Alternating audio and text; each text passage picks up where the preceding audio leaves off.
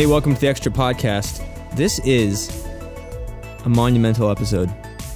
This is a big day. Not often do podcasts last this long and, and tread this deep and and uh, carry on like this extra podcast has carried on over the years.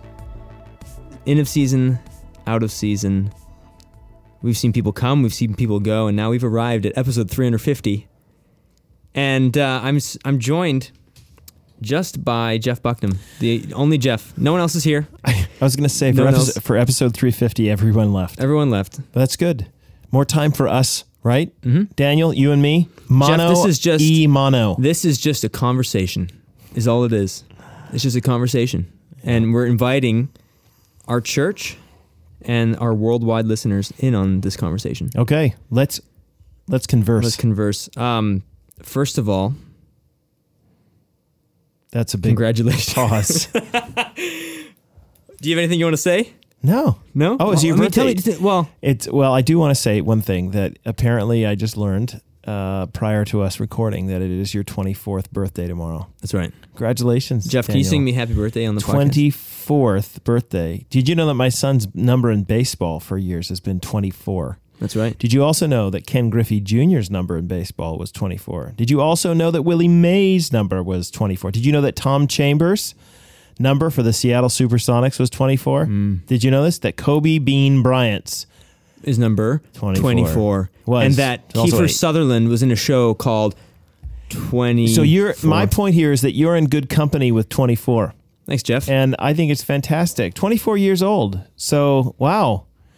So you are uh, six years prior, right now you got six years left uh, to be compared with Jesus when he began his ministry. So how's that was he 30? I thought he was 33. Uh, he's 33 when he when he was crucified Oh, yeah. and rose again. so how am I doing? But how you doing? You, you thinking about six years? You'll be able to you'll be able to match our Lord Jesus and in, in his maturity and Uh, Probably not. ability? No, No, I don't. I don't so. think so. But you know what? That's all right. Six the next six years of your life are going to be a pretty important thing. That's right. Man, I'll tell you what. When I was 23, if I knew what I know now, Yeah, give me some of that wi- wisdom from the well, Jeff. Tell me some of this. If you could go back and, and do it all again, or you you're looking at okay right now, you and me, just this conversation. yeah, You are looking at me. I am. You're looking at you. Okay. yeah. I'm. You're 24. Yeah. What do you say to you? Get a haircut. That's number one, right? Because I got to tell you, man, this this I think I like your hair. I do. You got a lot of it, Hmm. right? But uh, nobody's going to take you seriously with the long hair. Hmm. They just aren't. Name name people who have long hair. Men who have long hair who have been taken seriously. Go ahead. Samson, I was gonna say- Jesus, John the Baptist, totally. Paul. But they had a beard, and you didn't. You don't have a beard. But I'm not 30 yet. Why don't you? if you grow a beard, can you grow one? No, I can't. No, it's I kind of I'm all patchy. I'm. Yeah. Okay. It's not. It's not cool. You know, Okay, what else- what else you got in the I, I got to tell you what I when I was 24, I was not as teachable as I ought to have been. Hmm. I probably still am not as teachable as I ought to be. But when I was 24, I, I struggled. I, I was in seminary at the time. And uh, while I was in seminary, I remember being frustrated with some of the things I was being taught by the professors, which was, and when I say that, I wasn't because they were teaching me things that were contrary to the doctrine that I had grown up learning. I just, I don't know. I just kind of had this attitude like "Ah, I don't need this, and I could should go on and take my little my, my little uh, squirt gun and put out all the fires in the world. And as I look back now, I was so ill equipped. Not suggesting that you are, Daniel. It's just that uh, you know, in professional sports, like at 24, you might actually almost be retired Yeah. okay but in every other walk of life it you are you're just starting barely starting Yeah. barely barely starting but i do think that because so many uh, professional athletes and stuff are 24 and that those who we think super highly of and the, are kind of in their early 20s mid 20s and we talk about that as being like p- their peak years. I think that kind of pervades the culture at large, and so as a result, a lot of young young people end up feeling like, "My goodness, I'm 24, I don't know anything, and I, I should be doing big things, and so I got to get out, get get going." I gotta go change the world. Actually, 24 I, I would say you, you no, you don't. You, you need to you need to become well equipped, and you need to be humble and learn from lots of people who've gone before you. Because honestly, uh, Honestly, you need all the help you can get. Yep. Yeah. Which, of course, you know that. I feel that. Yeah. I feel that all the time. I feel so under equipped, even for this job, right? Because I didn't go to a Bible school before. No, you went to. I did a college degree. You went to a real history. college. Yeah, I did history, and then it was a Christian school. Christian school, Christian but it was- school, like uh, you did a fake air quotes there. Yeah, it Doesn't was very liberal. Translate well Christian radio. but- theological liberalism school. Anyways, no, I did a history degree there. Yeah. But so coming into this though, I don't have like a, a basis for uh, like I have what I've learned in church and what I've studied on my own, but not like a four years of interacting with the Bible and theology and history of the church. So it's all, I feel like I'm playing catch up all the time. Yeah. Yeah. So I, I always quite feel humbled oh, good. in most areas. So That's all right. But you know what? You'll look back at 24 someday and you'll think to yourself, man, I can't believe they gave me a microphone. yeah, And at that point, you'll be thinking the same thing that everybody who's listening to us right now. I can't believe Right? that I can't believe they we made him, it to episode. No, I can't believe they gave him a microphone. Yeah. I can't believe we've been on for 350 episodes. Yeah. That's what I can't believe. Well, let's uh that that was good, Jeff. That was some good wisdom from the well.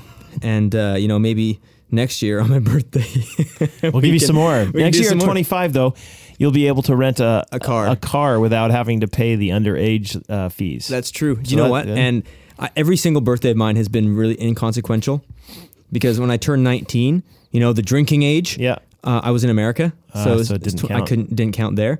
Then when I turned uh, 21, I was in England, Ah. which the drinking age is 18. So, yeah. So I never, um, yeah, it just every birthday's kind of felt inconsequential. Yeah. I Yeah. never really cared about the drinking age. You know why, Daniel? Why, Jeff? Because I'm a Christian Mm. and I don't drink. Mm. Just kidding. Yeah. I like it. Hey, um, we were we were talking before this a little bit about something really in our culture in Canada that has touched the soul of Canada, Yep. and we didn't we didn't actually talk about it last week, which would have been great having Ezra here. But we want to talk about uh, Humboldt and the hockey team and the bus crash. Have you been to Humboldt? You ever been? No, I've never been. No. I've been to Saskatchewan. I've been to Wadena, Saskatchewan, and, and Saskatoon. But uh, I mean, this this story has touched, I think, everybody in Canada. And you were saying like you're you're American and you're kind of you know you've lived in Canada for a while now. Yeah, about 12 years. Yeah, Yeah. But Still still a little bit of an outsider though. My mother, mother's Canadian and uh, so like my my uh, grandfather who I did not know, he passed away before I was born, but like he he was a he was a hockey playing def- he was a defenseman for a team in Prince Edward Island and um I was not aware of how important. I mean, I knew, of course, people, everybody watches hockey, right? They, their local team and stuff like that. I Mhm. did not know how much a part of the the cultural fabric hockey was, in particular, but especially ju- junior hockey. About Yeah. uh, of that's the thing that's not surprised me, but I've learned a lot about Canada as a country recently, just because of how much this story has has touched people. Which, by the way, I mean, it should touch people. It's a it's it's so it's a horribly sad story. There's nobody I know of ever, ever who who uh, laughs or scoffs or like even dismisses in any way the the horrible situation that these families are facing Yeah. and uh, that town in, in and of itself. And, and and and to be honest with you, almost all small towns in the middle of of uh, in, in the middle of Canada because you know I was out in Saskatchewan and, and you go from one to the next and I can see you know you when I heard about the location where the uh, we're not sure still what happened exactly Yeah. but like where the the truck hit the bus or the bus hit the truck that that there was a I've been like when I was driving out in Saskatchewan like I've been through those types of those spots Yeah. and um you know I have kids and they travel on buses and stuff Yeah. uh, and so it's it just touches the heart of of everyone and so deeply sad and I've I've along with so many other Canadians have prayed uh, repeatedly in fact for those families and for the those involved in it I my heart it goes out to the bus driver and to the driver of the of the other car and like, Yeah. these sorts of things happen uh, Did the bus driver survive? I, I don't know. I'm sorry. Yeah. So like if I say Yeah. that, and, See, I don't know and much. They might be. I, I haven't followed it entirely. Partly Mm-hmm. partly because honestly, when I look, I looked at it online and I see stories about it, I find it so sad as a father of a 17 year old boy myself. Yeah. To to think about how heartbreaking it would be to lose your lose, lose your child. Yeah. And uh, I I have been. I asked a friend the other day. I, try, respectfully, I, I said, "This is just an American speaking." And again, like th- this, this has touched this country m- more, like everybody yeah. than anything I think I experienced when I was growing up in the U.S. Any one particular event did. I mean, some of their school about- shootings, school you- shooting, Columbine maybe was the only other time that I. What about 9/11? You weren't in well, nine, no, I that, was. you? Yeah, I you was were there, there for here. 9 11 as well. But like again, 9 11 was uh, planes landing into buildings that Yeah. ended up two of the biggest buildings in the world ended up collapsing on top of people. Yeah. And this is about a a, a bus being hit in, the middle of Saskatchewan, and so like Hmm. uh, in terms of like na- national coverage, the first of those has was covered way more. So I that's why I was saying that the the things that have affected a nation from my from my experience have been far larger mm-hmm. than this. The closest though that I I have come into my mind to it is what happened in I think it was 99 1999 when the Columbine shootings happened. Yeah.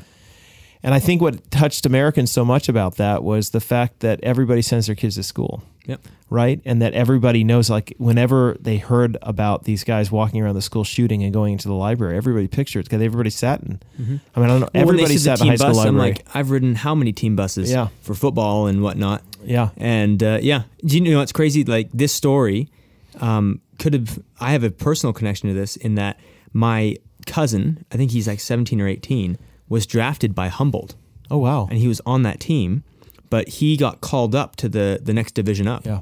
And, and actually finished the playoffs with the with the division up. Oh. Had he not finished and maybe got pa- called back down and played with Humboldt, he would have been on the bus. been on the bus. Oof.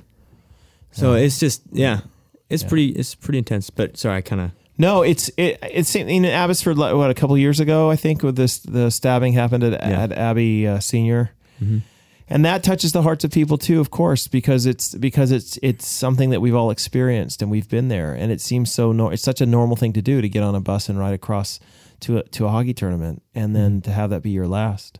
I, I will tell you that I hugged my kids tighter that day, and it does make. I told my kids and my wife uh, just at dinner. I think it was last night or the night before how much I they mean to me and that sort of thing. And I do think that this, if anything, should should probably point us in that kind of direction to realize that uh, some it, it, you know tragedy happens in the moments where we don't expect it to happen. uh, Of course, it's what makes it tragedy, but.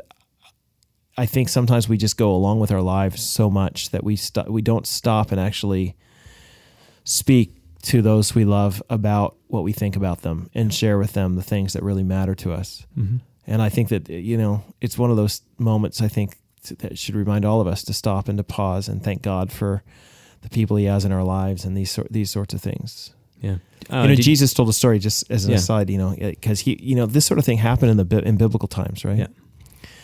When I obviously like buses crashing into But disasters, semis, but like whatever, yeah. disasters and stuff happen. And so the questions that, of course, we raise are the same questions they raised in the scriptures. So Luke 13, Mm-hmm. he talks about the Tower of Siloam falling on falling on some so, some Jews. And when Jesus said that, he he you know, it was just a great tragedy that really touched the the lives of so many people there. Jesus' comment to the people there was, you know, you should reflect at this moment about whether or not you know, because our thing is, uh, why did this happen to them? But Jesus actually turns a little bit of that on its head, and he he he says the question actually is, why doesn't it happen to you? That God Yeah. actually is being patient with us, so that we will repent, and He's being patient with us, so that we will express our gratitude to Him. And and I, I again, the Lord is frequently keeping us from car accidents and frequently keeping us safe Yeah. in the normal everyday actions of our lives, right? He keeps the breath in our lungs and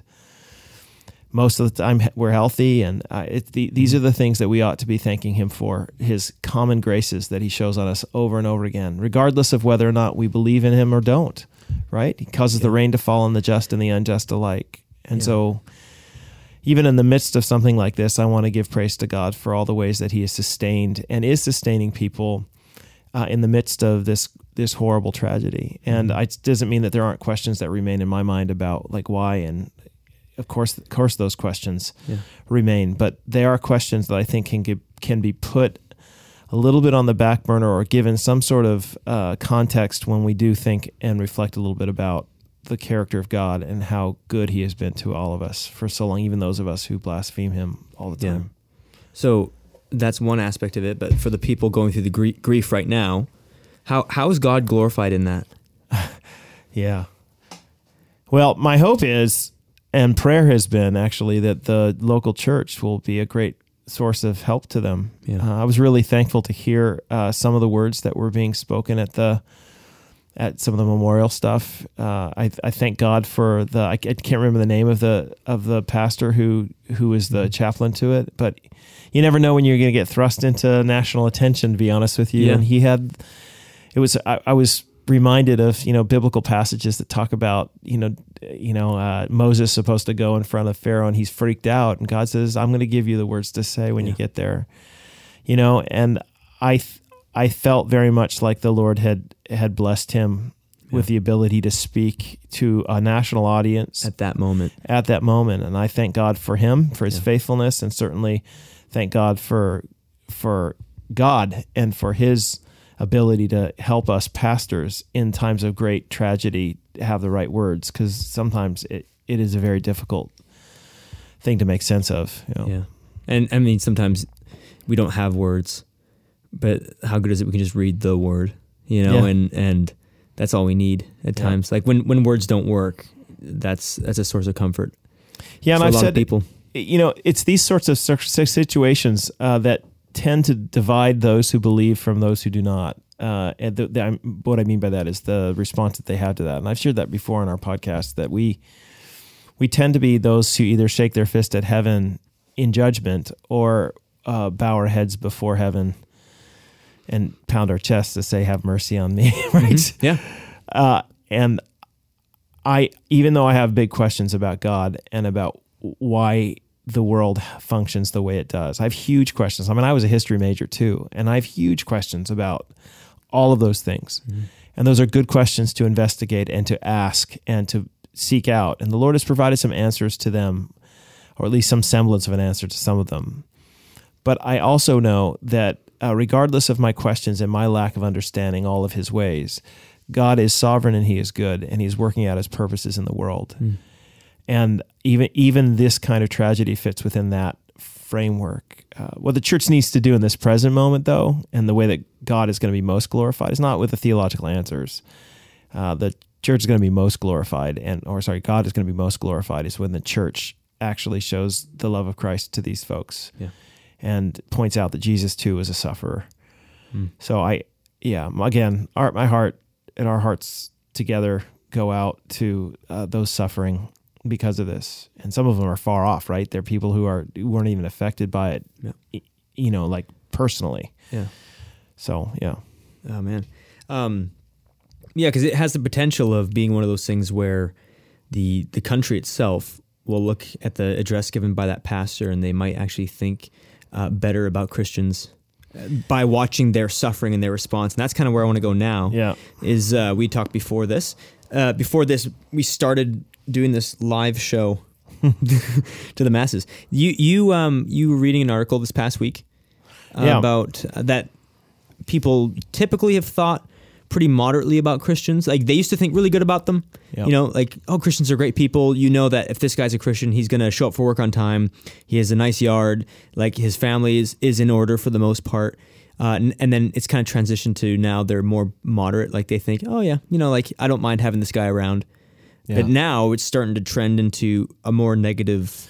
Could you Yeah, explain that? Well, the author was uh, making the argument that uh, prior to his in his dates are arbitrary, I think, to some degree. Although I think he probably has some reasons for for establishing it. I just can't remember exactly what the reasons were.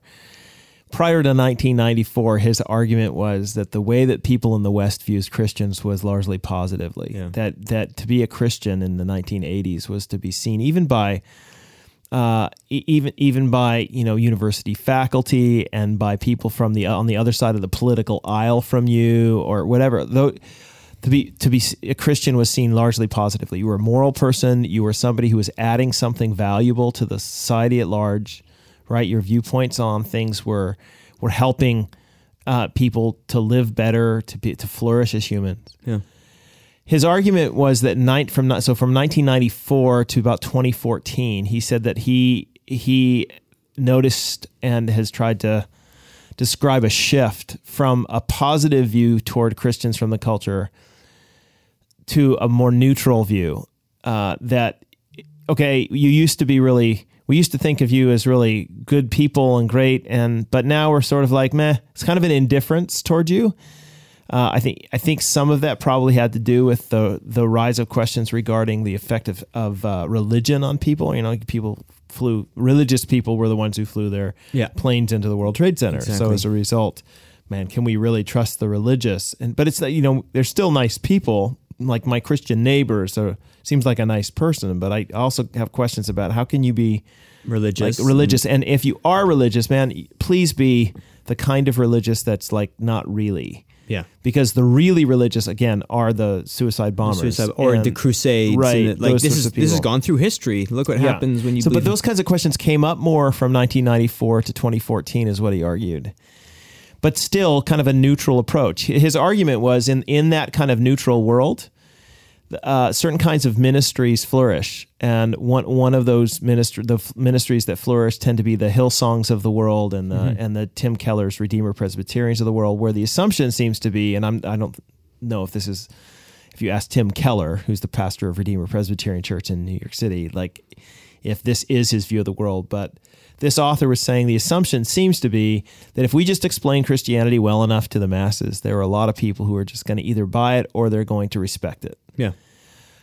Explain it well. Like Uh, yeah, if you're no, you clear have to- about no, things right. and you're you're fair, Right. Because Tim, one of the things best about Tim Keller is he's just so uh, fair to all viewpoints, right? Right. And he he's just very open. So if you're winsome, Yeah. they'll like they'll like you. Yeah. I mean, the, the- you know what I mean? They they they won't. They'll be turn from from at the very least from neutral to positive. yeah, yeah, Okay. Uh, he the, he also says Hillsong's one of those because it's you know a lot of a lot of lights and and show and all that sort of stuff. Which th- th- there's nothing Very welcoming. If you ever go to Hill- fundamentally, yeah. yeah. You ever go to a Hillsong Church? You feel like the most. You feel like royalty, Yeah. Because you walk in and they welcome you like three people, and Right. you just feel like you're part of. It. And there's everything right with the, by the way, this I explaining Christianity in winsome ways and welcoming people and even li- lights and all of that. I'm all for all that stuff. I really am. yeah, yeah, So, but the argument was that you have this that those sorts of ministries tend to flourish uh, be, in a neutral setting. His argument, though, was that since 2014, in the West, especially in more progressive areas, like uh, when I by progressive, I mean I mean politically progressive, and you know, city centers. yeah, city centers, urban places, and university campuses, and these sorts of places, kind of that run by liberal elites yeah. uh, and in government that Christianity has gone from being a neutral thing to a negative thing. That actually now what you have is people saying that Christianity is evil. It's wicked because it has uh, because it, has sexual views that are oppressive to people. It's wicked for women because it's patriarchal in its core. They argue. Uh, it's it's wicked regarding its Well, it's uh, cruel because someone was murdered on a cross. yeah, and exclusive. It's exclusive because it says it's the only way. The, all, the, all of these things are against what we believe in the modern world as being good, true, and beautiful. And so it needs to not. You don't just put up with it. You you oppose it, right? It needs to be fought back against. And so. Um, that is far more akin to the first century and the way that Christianity was treated in the first century by the Roman world. Um, because in the Roman world, they believed that uh, Christians were, they used to call them cannibals because they ate the body and blood of Christ in their love feasts, is the language that was used.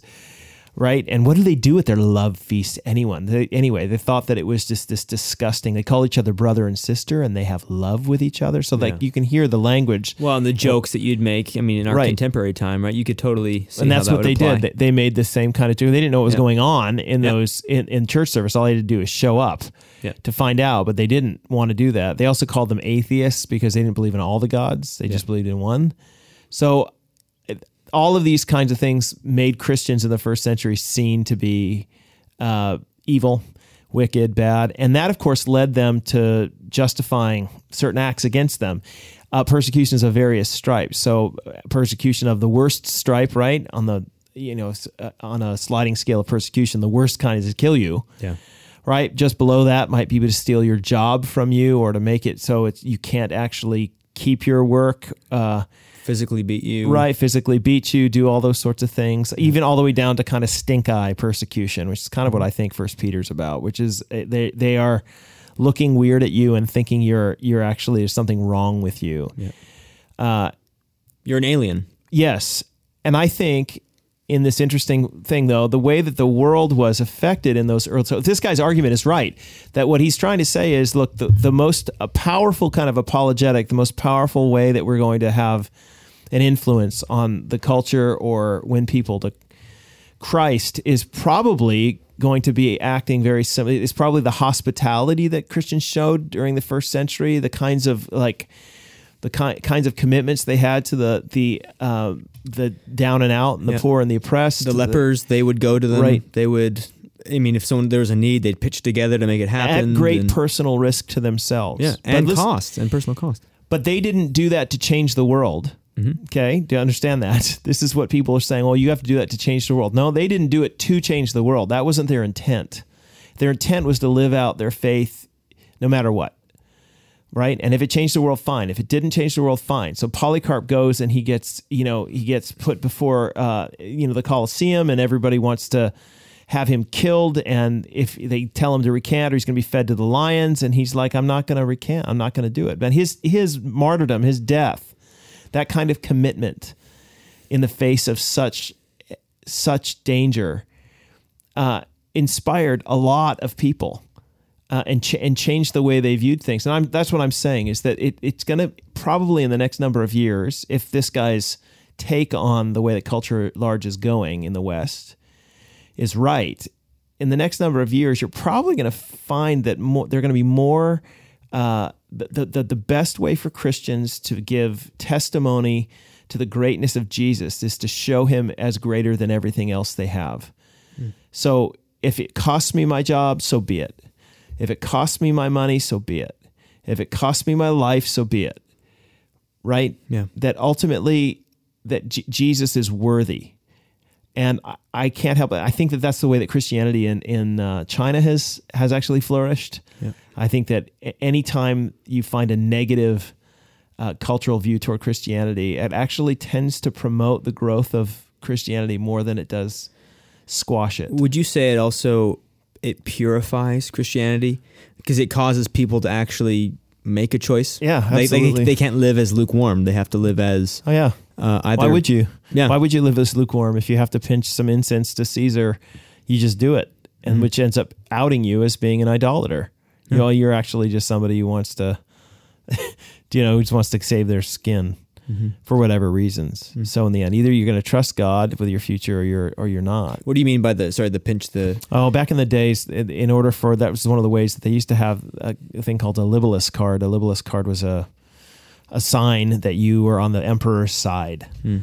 Uh, so the way you would get is one of these libellus cards is that you would uh, actually in the you you take some incense and you would just kind of toss it on a candle, bow your head, and that was your way of. Oh, and the above the candle was usually a some sort of fresco or picture of the emperor, and this was a way for you to say, "No, I bow my I bow my head to the authority." And by authority, it's not just like the governmental authority; it's the he's a god authority of the emperor. Christians saw that and said, wait a minute, there's only one true God, and we're not going to bow our heads to Caesar. Jesus is Lord, not Caesar. yeah And so they lived that way. That's why so many of them got killed, is that they were not willing to to pinch their incense to Caesar, to basically give up on their confession. And so they didn't get this libellus card in the end. So we use that language Yeah. nowadays. Oh, are you going to pinch the incense to Caesar? Have you have you seen the movie Silence? With No. uh, that's a good example, kind of of that, where the Yeah. guys are, you know, hey, you're free to live here and practice your religion as long as you step on the Yeah. on the face of Christ, right? And they put the thing on the ground, and Yeah. then, of course, the the priests are like, oh yeah, step on it, and then they're like, well, that's not good enough. Actually, spit on the cross, right? Right. And they stick a cross in front of them, and uh, the guys just they can't do it. They No. can't spit on like they cannot deny their savior, Yep. and so they die for it. It's powerful. Right, and the thing the thing is that kind of commitment and willingness to keep going without repudiating the faith Mhm. has an enormous power. And listen, I'm not there's not probably not that many people in the West in the next 20, 30 years who are going to have to be put into that kind of situation. But I will say this: there are lots and lots of ways that we tend to be tempted to repudiate our faith and to and to turn away from Christ in order to make our lives easier. Uh, whether it be in our job because they're asking us to do things that are immoral or or espouse things that we know the Bible says are different, but the culture at large says are true and good and beautiful, mm-hmm. and we end up just going along because we're afraid of not uh, we're afraid of not having money to live. We're afraid of of what it might mean. But I think that the the, the this guy's kind of rubric, these three stages, is largely true from my experience and what I can just see anecdotally. And I think though that it probably promises a really good future for Christianity. As it, you know, like some people look at that and say, "Isn't it sad?" And it is sad. of course, we pray for God to to remove any kind of persecution for any Christians anywhere. But I will say again that the Christian church has this weed like quality and it tends to grow in in places you don't expect it to grow. Yeah. And it flourishes when there's even when it looks like there's no water around. Yeah. You said something to me years ago that stuck with me, which was uh, there's that passage. Is it? Oh, I don't know where it is, but the the, the passage where the Lord was not in the wind. It's Elijah, right? Yeah. Uh, but the Lord was not in the fire. He was not in the earthquake. Yeah. Uh, explain that. Because you said, I think from yeah. what I remember, it's we expect God to be doing it, things in this well, way, the, the, fire and the earthquake, but then he he's actually working behind the scenes. It's a way, great ways. story, the one that that comes from like Elijah comes off the top, you know, he he he conquers the prophets of Baal. He comes off the mountain, Mount Carmel basically Ahab says, "Meet me at my my place. I'm going to go talk to my wife because clearly the one the the one true God Yahweh is is the is the is the king." Mm-hmm. So he goes home, and Jezebel, who brought the worship of Baal into the land, uh, hears what Ahab has to say, and apparently one of the messengers comes out the door and says to Elijah, "You better run, boy, because she's going to kill you." So he's gone from thinking, great victory, all of the people in the land are going to repent. This is the moment my entire ministry has been leaning, has been headed toward, right? Yep. Final victory of the people of Israel are going to turn back. They're going to kick out, or, or the king and the queen are actually going to change their minds, or they're going to get kicked out, and they're going to be revival. Mm-hmm. He's gone from that to run for your life because not only uh, are they still in power, but she's going to ramp. She's ramping up her oppression of you. Yeah. So he runs and runs and runs and runs and eventually ends up at Mount Sinai, which is way, way in the south. He's alone there, and Mount Sinai is where God gave the law. And so he says, "That's it. It's just going to be me and God. we're going to go. I'm going to go up the mountain. I'm going to live with him." So he sits in a cave, and then there you have this story of God coming to him and saying, uh, "What are you doing here, yeah. Elijah?" And then Elijah says, "Oh, I, I'm here because of all nobody's following you anymore, and I'm the only one left." And then the Lord comes in, uh, or or there's a there's a earthquake and fire and you know, and finally a small whisper, and then the Lord asks him again, "What are you doing here, Elijah?" Mm-hmm. And he says the same thing, "I'm here, whatever." And so a lot of people have been like, well, "What in the world is going on?"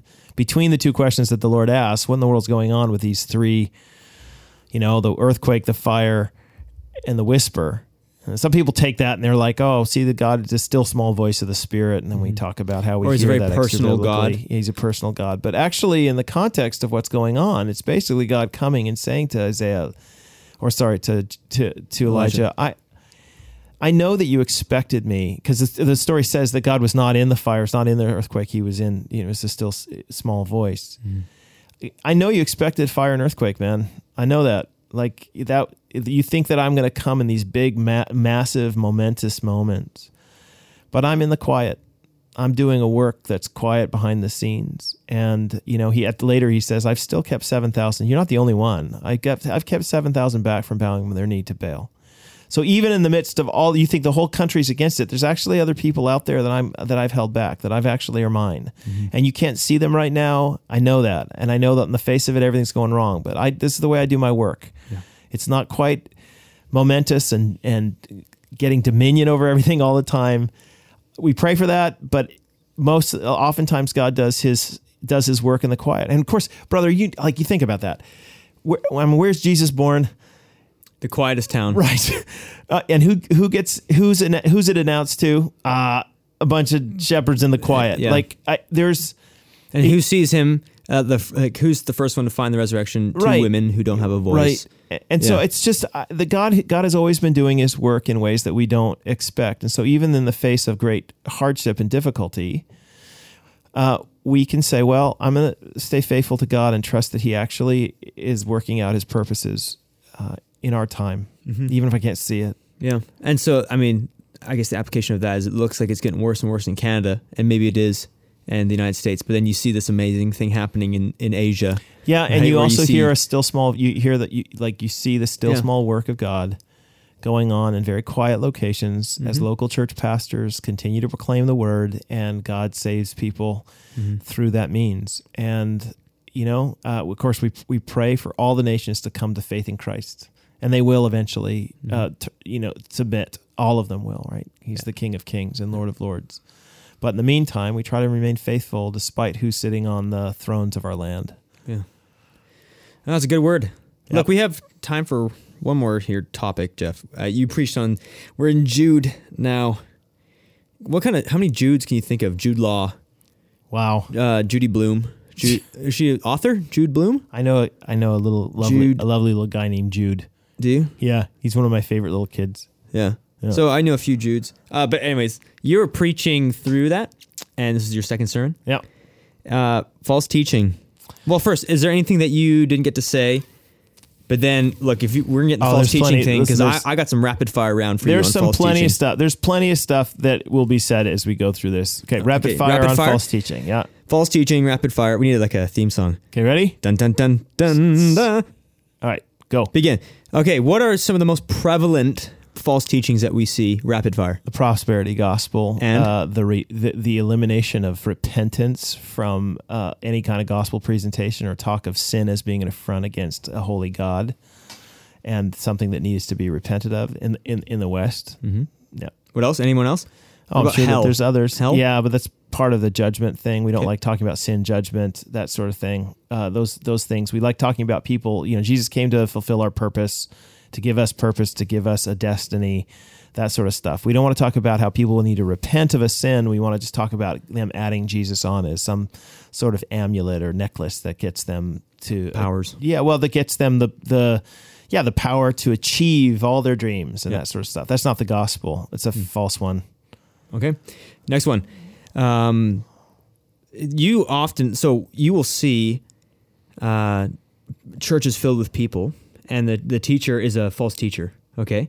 Can What be is what is the so uh, let's say this is like blatant prosperity teacher. sure. Um, what is the spirit's role in that? Because what if there are other Christians like true There are Christians? there are truly true Christians in those So settings. why is the spirit like allowing that to happen?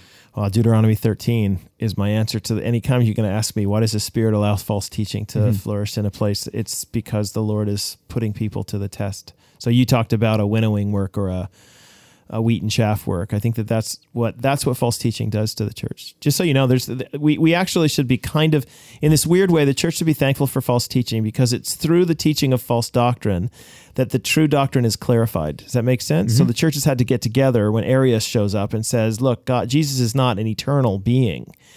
You know, he's just a he's just like the highest created being."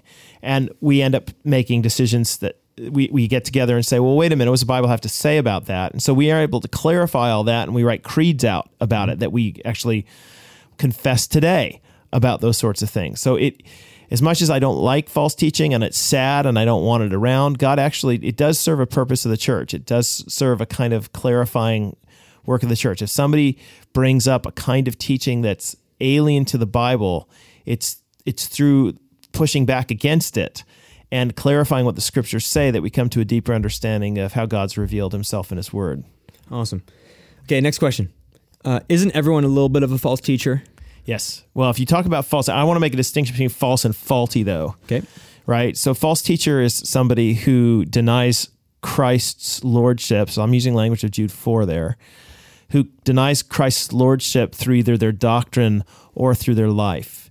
And they espouse others to do the same. And so, I, what I'm saying there is that they reject some of the core teaching, core parts of the biblical uh, story or the core parts of the biblical, biblical doctrine, okay? Okay. Uh, faulty teachers are those who disagree on what I'd call secondary issues, that ones that are not central to the gospel message, right? But but are there's probably a biblical right there's a biblical right and wrong on them. Uh, Baptism is a good example of that. Somebody we can disagree on baptism.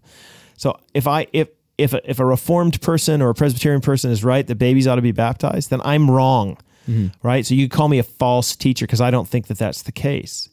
But I don't think the word false teacher is the right word for that. I think that probably faulty teacher Faulty. is there Because Yeah. they're not preaching a false gospel. No, no, That's no. there's lots of there's lots of subjects like that. I think that that are around, but the ones that are closer to the center of who God is, how we understand like the the character of God and how the and and you know uh, the, nature of the gospel itself. That's why I'm bringing up stuff having to do with judgment or Mm-hmm, atonement or that sort of thing or repentance. These things all have to do with like the actual central gospel message. Yeah. Okay. What about if someone just like has misspoke? Oh yeah. Uh, that we just consider that just faulty. I just say yeah. You made a Yeah. mistake. Made a mistake. you know, a good a good teacher is willing to be be shown that they're that what they said was not true. Yeah. Right? Because we all make mistakes by what we say, and then we have somebody comes along who clarifies. I thank God for them. Yeah. Who come on and clarify the the sign, but that's that teachability, right? Okay, here we go. Here's another one. What about singing songs from churches that have false Yeah, man. teachers? Yeah. What about that? Well, I don't think the false teacher itself eh, repudiates the song, right? The song can be great. Actually, to be honest with you, I have some serious, serious reservations about some some of the pastors of some of the churches that write the most songs. Yeah. but I think the songs themselves are rich and uh, quite excellent. Which is a funny how that works true. out. Well, I mean, I know. So I've actually I know some of the people, and I'm thinking in my mind about one particular church, but I know some people who write songs for that church, Yeah.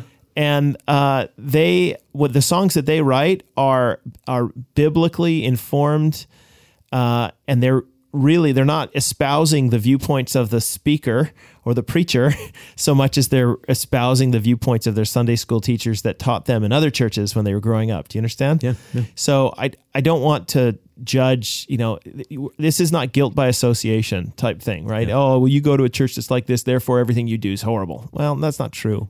And there are some things that some you know like there are some things that some uh, a false teacher will say that are true. I think they that we should have a nuanced understanding of that and say actually that that point that they made is is right.